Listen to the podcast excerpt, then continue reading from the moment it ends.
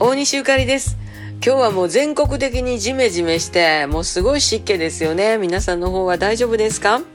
えー、東京ら辺はね、なんかこう、ほんま湿気で忘れた頃に雨が降ったりとかして、でもなんとなくさんちゃんの散歩はうまいこと行けて、でもなんか散歩の湿気でやられたんでしょうか。もう私もさんちゃんもぐったりしておりまして、えー、でもそんな中、朝から洗濯機2回回して、掃除もして、えー、洗濯もして機嫌ようご飯作ってね、えー、生活の方はすっかり元に戻っておりますが、明日からまたカーブスで鍛え直してですね、歌の練習とかももう少し工夫してやらないと、やっぱり喉をね、ちょっとつこてしもたやな。あの、喉がちょっとガッサガサーとしておりまして、えー、まあ明日ぐらいには元戻んのかなと思ってますけれども、また工夫をして8月5日、6日に向かっていきたいと思います。皆さんもどうぞお元気でね、暑いですから水分とっていきましょう。また明日、大西ゆかりでした。